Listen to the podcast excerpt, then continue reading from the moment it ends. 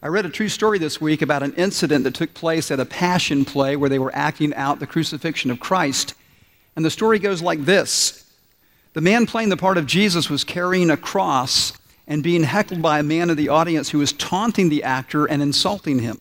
It got so bad that the actor playing the part of Jesus dropped the cross, walked over, and punched the guy out.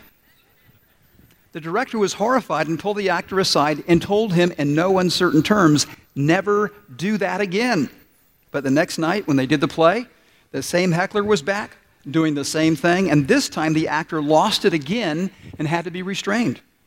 At this point, the director called the actor in and gave him an ultimatum either keep your composure or quit. So the young actor assured the director that he would keep himself under control. The third night, the heckler was present again, and his taunts were even worse than the two previous nights. The man playing Jesus stopped, stood up straight, looked the heckler in the eye, and said, Buddy, I'll see you right after the resurrection. In the next 24 hours, over a billion people around the world will celebrate Easter, the day that Jesus Christ rose from the dead. That event has changed the course of history. In fact, the resurrection has divided history into two parts BC, before Christ, and AD, a Latin phrase, Anno Domini, that means in the year of our Lord. Human history is divided into the time before Jesus came to our world and the time after Jesus came to our world. And no matter what you believe about Jesus, the fact is that he has changed the lives of countless people. And so on this Easter Sunday, the most important question is this how can the resurrection of Jesus Christ change your life and mine? And let me say this I believe the evidence for the resurrection of Jesus is so compelling that any reasonable person who honestly investigates this evidence will conclude that the resurrection is a fact of history. And so, my purpose this morning is not to convince you that Jesus rose from the dead. My purpose is to show you how the resurrection can give you something that you cannot live without hope. I'd like to begin with this verse written by one of Jesus' followers, a man named Peter. And he said this Praise be to the God and Father of our Lord Jesus Christ. In his great mercy, he has given us new birth into a living hope. How? Through the resurrection of Jesus Christ from the dead. I want to show you this morning how the resurrection of Jesus can enable you to live with hope, no matter what's happening in your life right now. And this is such an important topic because when life is hard, there's a question we often ask Is there any hope? For example, the couple who spent the last few months with a marriage counselor, but instead of growing closer together, they are drifting further and further apart, and they ask, Is there any hope? Or the parent who sees their teenager struggling with school and friends and making choices that are taking them in a dangerous direction, and the parent says, Is there any hope? The teen who feels trapped in a world where no one seems to understand or care about them, and they wonder, is there any hope? The patient who's been worrying for weeks about their test results, and the news they receive from the doctor is, is very hard to hear. And they wonder, is there any hope? Or the person who's trying to break free from an addiction. They give in and they feel like giving up, and they wonder, is there any hope. Whatever's happening in your life on this Easter Sunday, I want you to know two things. Number one, there is hope.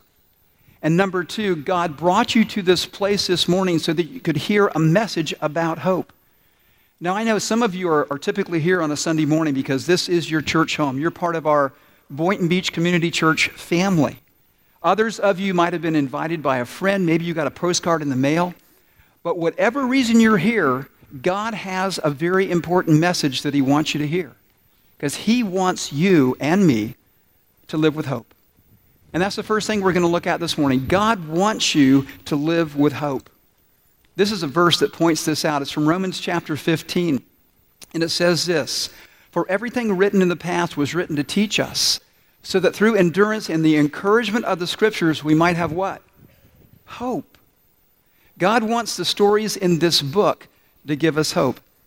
And today I want to look at a particular story that I believe can give us tremendous hope, especially when life is hard and we face unexpected challenges. But before we look at that story, there's an important question to consider. What is hope?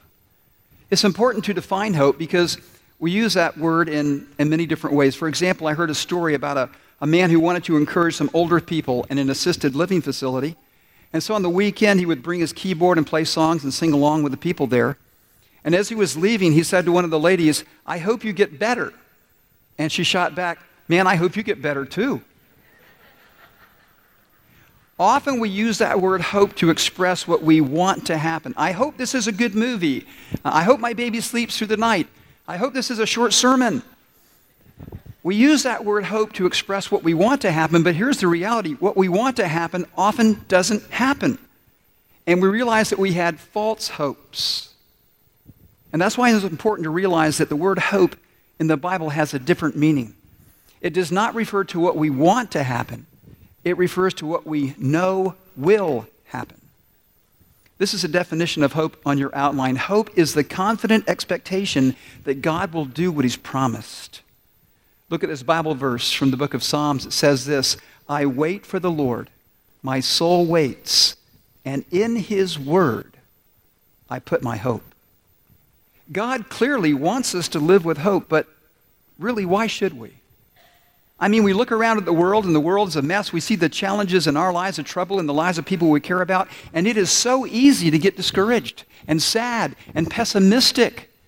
And so, this question on your outline is so pivotal. Why should you live with hope in this troubled world? To answer this question, I want us to take a look at a story. It's found in Luke chapter 24. If you've got one of the brown Bibles that we provided for you, that's going to be on page 859.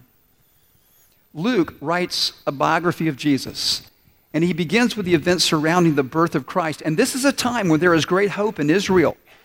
God has promised that a Messiah, a deliverer, is coming. And the nation sees Jesus as this person who has come to set them free from the oppression of the Roman Empire. And they see Jesus doing these miracles. They see that he has this, this teaching that is powerful, that he has this, this authority. And they think maybe he's the one, the one in whom we can put our hope. But then things start to unravel. Jesus is arrested, he's put on trial, he's beaten, sentenced to death. And on that Friday, when Jesus died, the hope of his disciples, in fact, the hope of a nation, died with him. Three days after the death of Jesus, two of his followers are walking down the road, and they are devastated by what's happened. And we pick the story up in Luke chapter 24, beginning with verse 13. Now, that same day, two of them, two of Jesus' disciples, were going to a village called Emmaus, about seven miles from Jerusalem. They were talking with each other about everything that had happened. As they talked and discussed these things with each other, Jesus himself came up and walked along with them, but they were kept from recognizing him. He asked them, What are you discussing together as you walk along? They stood still, their faces downcast. One of them, named Cleopas, asked him, are, are you only a visitor to Jerusalem and do you not know the things that have happened there in these days? What things? He asked. About Jesus of Nazareth, they replied, He was a prophet, powerful in word and deed before God and all the people. The, the chief priests and our rulers handed him over to be sentenced to death, and they crucified him. But we had hoped, we had hoped that he was the one who was going to redeem Israel. These two disciples were devastated because it looked like things had not turned out the way they hoped they would. Have you ever been there? Discouraged? Disappointed because things didn't turn out the way you hoped they would? But we had hoped that I wouldn't lose my job. We had hoped that it wouldn't be cancer. We had hoped that our child would make different choices. We had hoped that our life would turn out differently. Why should you live with hope when your heart is broken and life disappoints you? Well, here's an important reason because God can be trusted to keep his word. Our God can be trusted to keep his word. Look at verse 25. It says this He, Jesus, said to them, How foolish you are, how slow of heart to believe, notice this, all that the prophets have spoken. Jesus diagnoses why these two disciples are feeling hopeless. They don't believe what the prophets have written. what the prophets have spoken. Now, what is a prophet? A prophet in the Old Testament is somebody who declares the will of God. They talk about what God is going to do in the future. In fact, a prophecy is a promise from God. And listen carefully when you actually believe that God will do what he has promised, it enables your heart to be filled with what? With hope. If you're a Christian this morning, realize that in this book that we call the Bible are literally hundreds of promises that God has given to you. And not just promises about what he's going to do someday, but promises about what he will do this day. And if you're not a Christian, if you've never made that decision to follow Jesus, you can do that today. And these promises become yours. And think about this when you wake up in the morning, when you look in the mirror, why should you start your day with hope? Because you have no idea what's going to happen. It could be a terrible day. It could be a day filled with pressures and problems and pain. Why should you start your day with hope? And here's the answer because God can be trusted to keep his promises to you. You see, when you're a believer, God has promised that he's with you no matter what happens, he is for you. God says, I will give you the wisdom you need for every decision you'll make today. I'll give you patience. I'll give you strength. When you fall down, I'll pick you up. I will never leave you or forsake you. And listen, when you really believe that, it fills your heart with hope. Now, here's another reason to live with hope because God can be trusted to accomplish his purpose in your life. God can be trusted to accomplish his purpose in your life. Look again at verse 25. Jesus said to them, How foolish you are, how slow of heart to believe all the prophets have spoken. And then Jesus goes on to say this Did not the Christ have to suffer these things and then enter his glory? Here's something I remind myself of when life is hard for me or for people that I love. I can trust God completely, despite all evidence to the contrary. I can trust God completely despite all evidence to the contrary. When Jesus was betrayed, when he was arrested, when he was brutally beaten, did it look like God was in control? No, not at all. When they took the lifeless body of Jesus down from a cross and put him in an, in into a tomb, did it look like God was in control? No. But was God actually in control? Absolutely. And we know that because three days later, Jesus Christ rose from the dead. You see, despite all opposition, despite all evidence to the contrary, God was able to accomplish his purpose in the life of his son. Now, follow the logic here. If God can accomplish his purpose in the life of Jesus, do you think he can accomplish his purpose in your life? And when you believe that, it fills your heart with what? With hope. Now, here's one more reason that we can live with hope because God can be trusted to accomplish his purpose in this world. God can be trusted to accomplish his purpose in this world. Skip down to verse 45 for just a moment.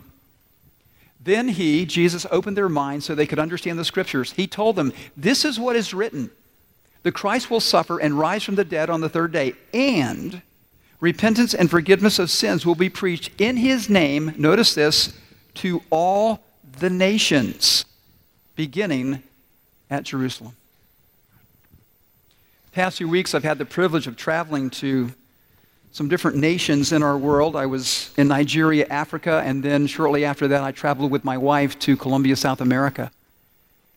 And was able to spend time with pastors and with other Christians. And as many of you know, persecution against Christians in our world is on the rise. When I was in Nigeria, one of the guys on our team was from a church in Kentucky.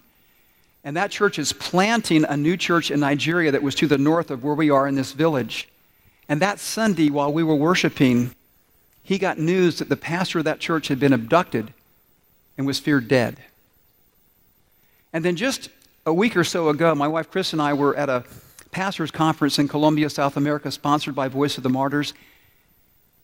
And we heard heartbreaking stories about persecution. There was a lady there, her name is Marta and she told me and Chris about how the communist guerrillas had come into their church and taken 10 people outside and executed them. She said that she had seen over 100 people in her village killed. And she told us a story about her, her son who was kidnapped by a communist guerrilla on a motorcycle, and the motorcycle crashed, and her, her son had this catastrophic head injury, but it saved his life because they brought him back to his mom and dad. And as as Chris and I listened to these stories, we were just amazed because you would expect these people that have suffered so much to be discouraged, to be dejected. And it was just the opposite. When we would get together and pray and worship, they were filled with joy and they were filled with hope. And here's why because they really believe that God is going to accomplish his purpose in their lives. They believe that God is going to accomplish his purpose in this world. And, church, we all need to remember this that world history is going to unfold according to the purpose and the plan of Almighty God. And no, no dictator, no world leader, no rogue regime, no parliament, no Congress, no, no terrorist group can stand in the way of God. And so when you watch the news and you hear about all these crazy things that are happening, don't be hopeless. God is not looking down from heaven and having a panic attack. God is not pacing back and forth and wringing his hands and saying, Oh no, what am I going to do now? God is God. Jesus Christ said this I will build my church, and the gates of hell will not prevail against it. God is in charge of men and women and nations and all things. The Bible says God is sovereign. And because of that, what can we live with? We can live with hope. Now, I want to turn the corner here and answer this next question on your outline. What are the benefits of living with hope? What are the benefits of living with hope? I read this week about an experiment that was conducted at the University of California using these cute little test subjects. This is a Norwegian field rat. And this is how the experiment worked. They took these rats and they put them in this big tub of water and they wanted to see how long a rat could swim. And after about seven hours, the rats got really tired and they started to give up. And so they took another group of rats and they conducted a different experiment. When these rats got so tired that they started to give up and drown, they took these rats out of the water and they dried them off and they let them rest. And then they put the rats back in the water. And to the amazement of these researchers, this second group of rats could swim for 20 hours before giving up. And so the researchers concluded that the one distinction between group one and group two was this the second group of rats had they had hope they had the hope of being rescued and i thought about that story because so often our american culture is referred to as what kind of race the rat race. Anybody here ever feel like a rat?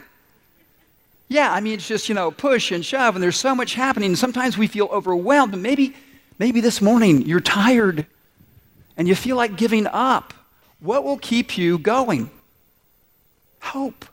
The hope that there is a God who sees you, a God who cares about you, a God who can step into your situation and rescue you.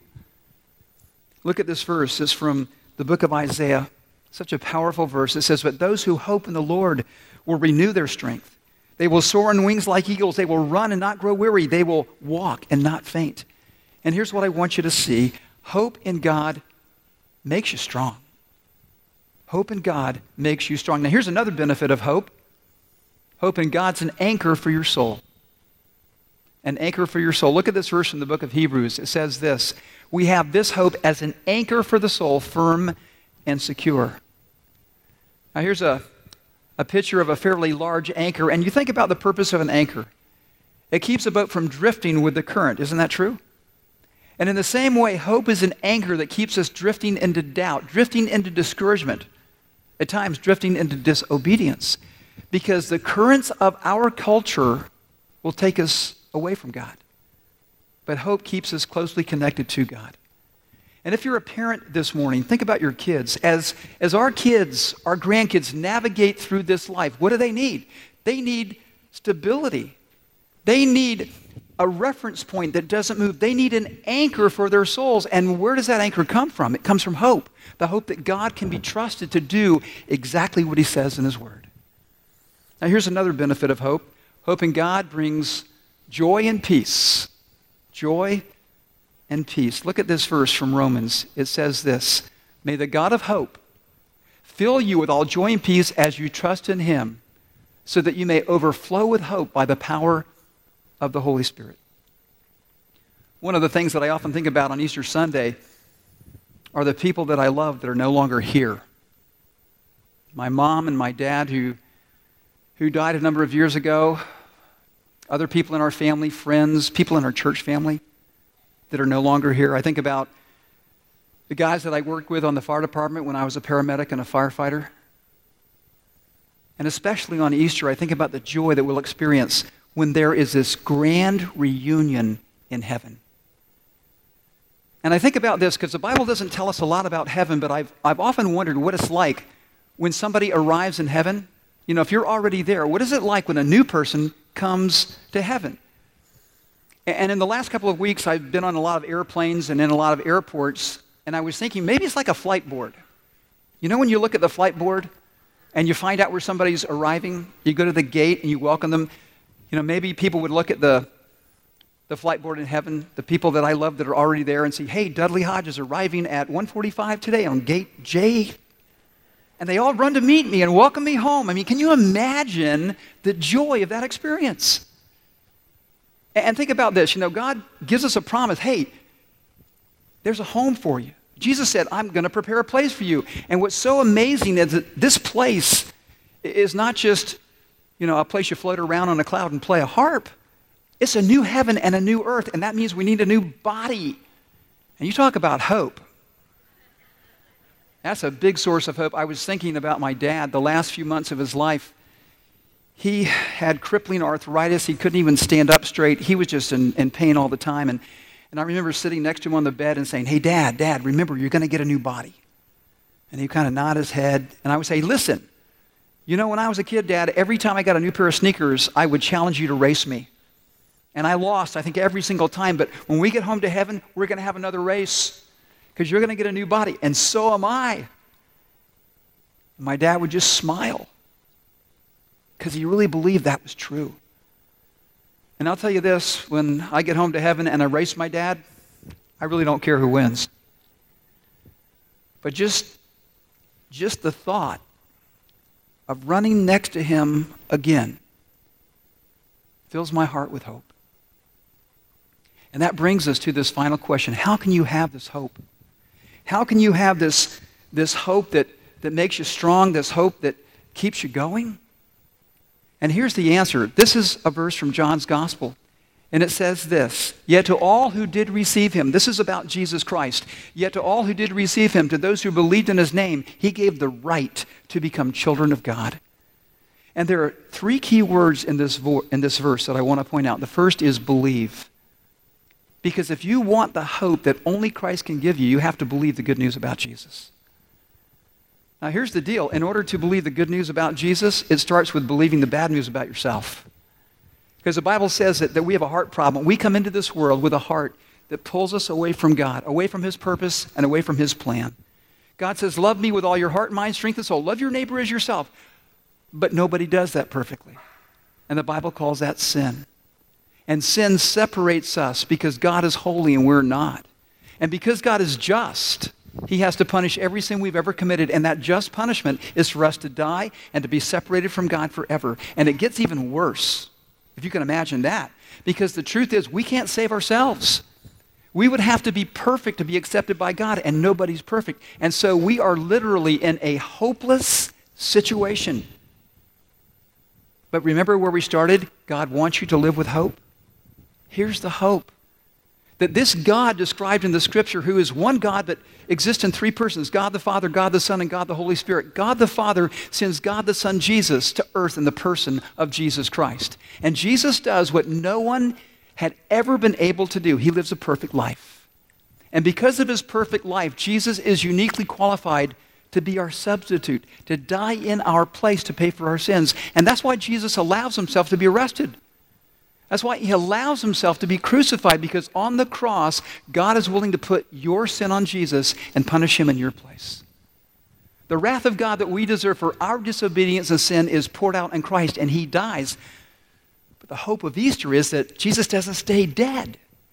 Three days later, God raises his son to life, and it is to prove that God the Father accepted his son's death as payment for our sins.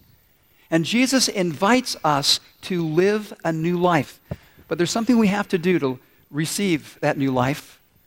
We have to actually confess our sins and turn away from our sins and accept this gift.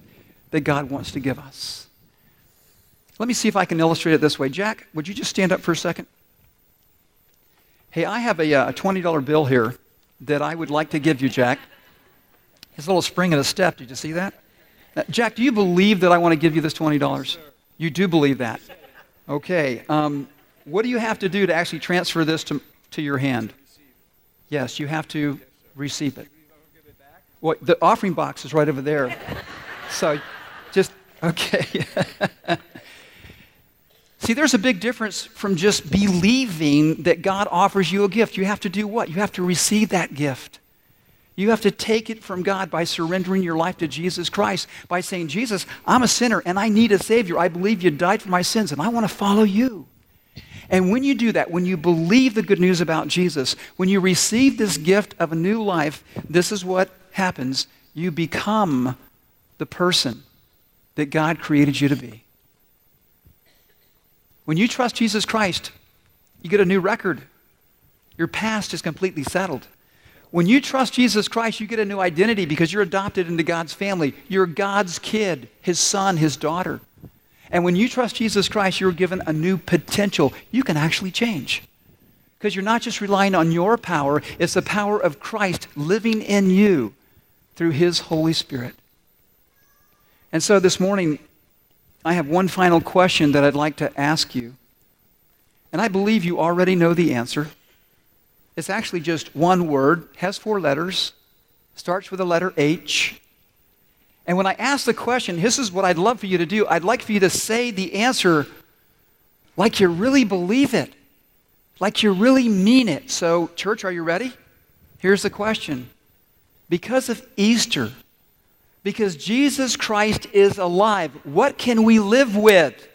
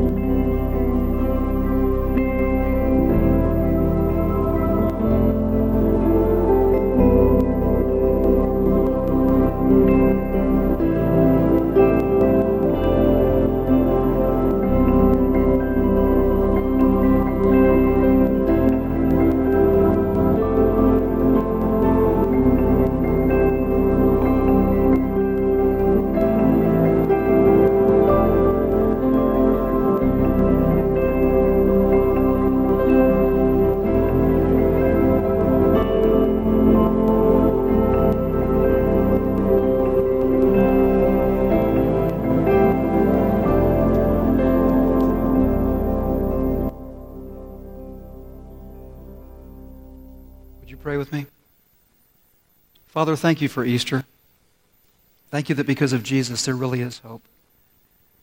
And God, on, on behalf of every believer here today, I want to thank you that, that our past is settled, that our future is assured, and that you will give us the strength we need for every challenge we face today.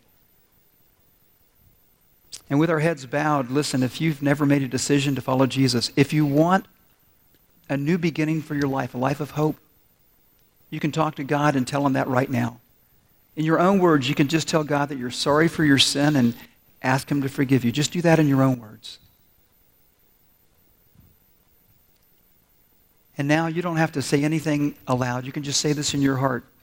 Tell God that you believe Jesus died for your sins and that he came back to life. And finally, tell God this in your own words God, I just, I want to follow Jesus. I want to be the person you made me to be. And with your head still bowed, if you just prayed to begin a new life with Jesus, would you just slip your hand up as we keep our heads bowed right now?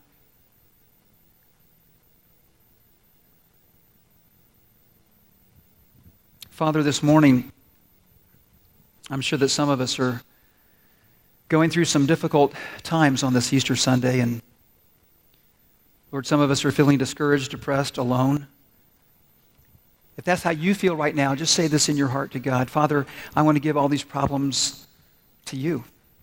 I need your strength to manage the, the stress in my life. And God, today, please do this. Please fill me with your hope and your peace and your power on this Easter morning, for I pray in Jesus' name.